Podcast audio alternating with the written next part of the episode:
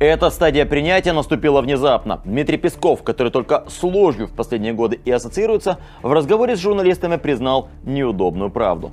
Мобилизацию не просто нужно объявлять снова, ее, оказывается, и до этого никто не отменял. Мобилизация еще идет, остановлен только призыв. Пока остановлен. Кроме призыва граждан на военную службу, частичная мобилизация включает и другие мероприятия, необходимые для обеспечения выполнения задач вооруженных сил. Какие еще мероприятия нас ждут, Песков говорить отказался, поэтому остановимся на простом факте. Есть у мобилизации начало, нет у нее конца. Меняется только риторика тех, кто ее объявляет, и отношение к власти, и призыву у россиян.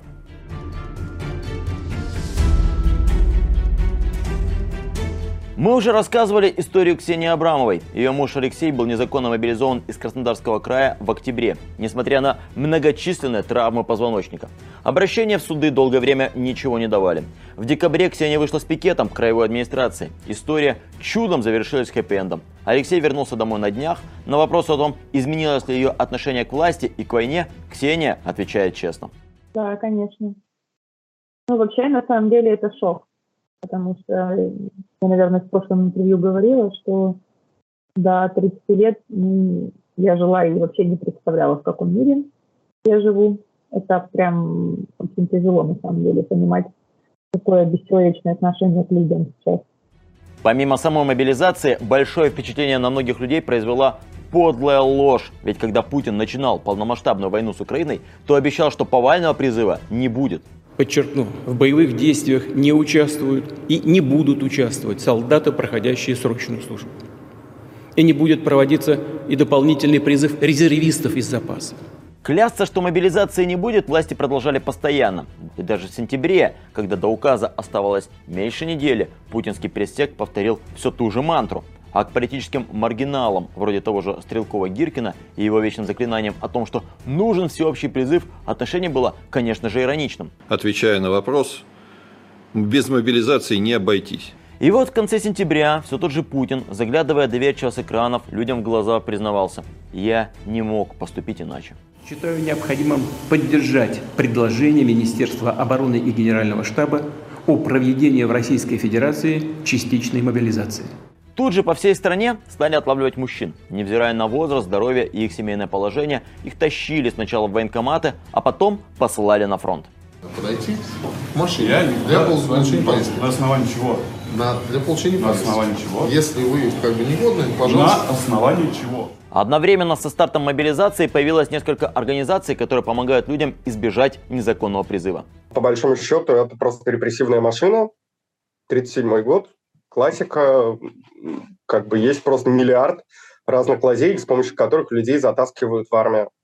Uh, начиная от uh, рассылания всяких повесток в WhatsApp и рассовывания их по почтовым ящикам, что, в общем, понятно, работает так себе.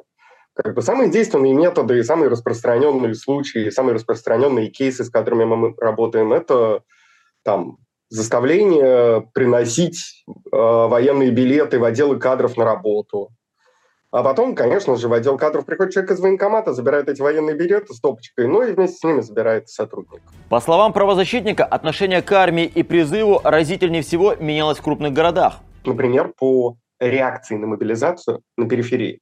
Практически mm-hmm. не было какой-то бурной реакции в крупных городах, уж тем более в Питере и в Москве. Зато, например, в республиках все помнят эти, этих выходивших на митинги матерей и в Якутии, и в Бурятии, и в Тыве, и в республиках Северного Кавказа.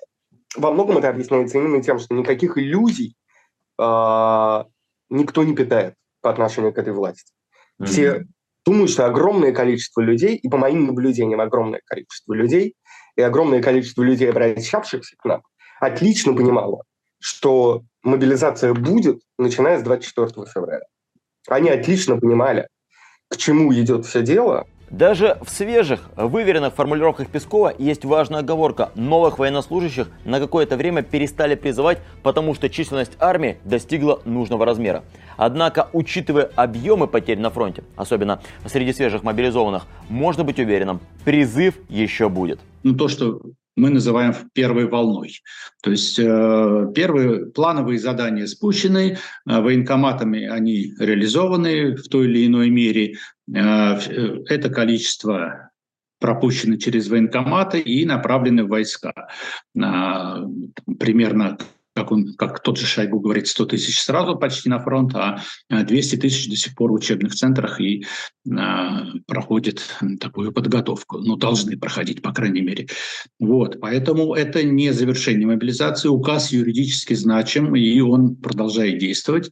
А, и в любой момент может начаться вторая волна мобилизации, угу. фактически в любой момент, и для этого не надо никаких новых нормативных документов выпускать. Один из признаков того, что вместе с мобилизацией будет и призыв, слова все того же Пескова. Накануне он сказал, что из России не будет ограничиваться выезд.